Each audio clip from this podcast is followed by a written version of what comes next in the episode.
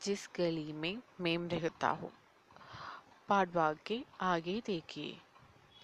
हम गली वालों ने तो किसी तरह अपने प्राण बचा लिए, मगर मैं उन हज़ारों अपागे दिल्ली वालों के बारे में क्या कहूँ?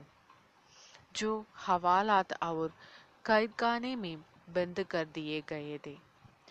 जेल शहर से बाहर थी और हवाला दिल्ली के भीतर। इन दोनों ही जगहों में बेशुमार बेगुनाहों को टूस टूस कर बर दिया गया था।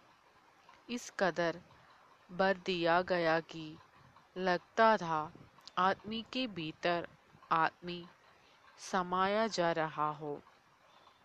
सांस लेने में भी दिक्कत हो रही थी। इन दोनों ही कैदखानों के बंदियों को बाद में फांसी दे दी गई। नहीं मालूम कितने लाख लोग मार डाल गए।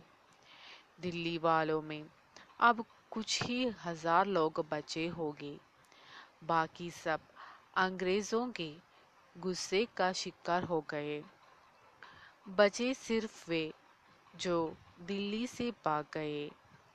वे लोग खुशकिस्मत थे वरना उन्हें भी फांसी दे दी जाती। दिल्ली में रहना ही उन दिनों मानो अपराध हो गया था।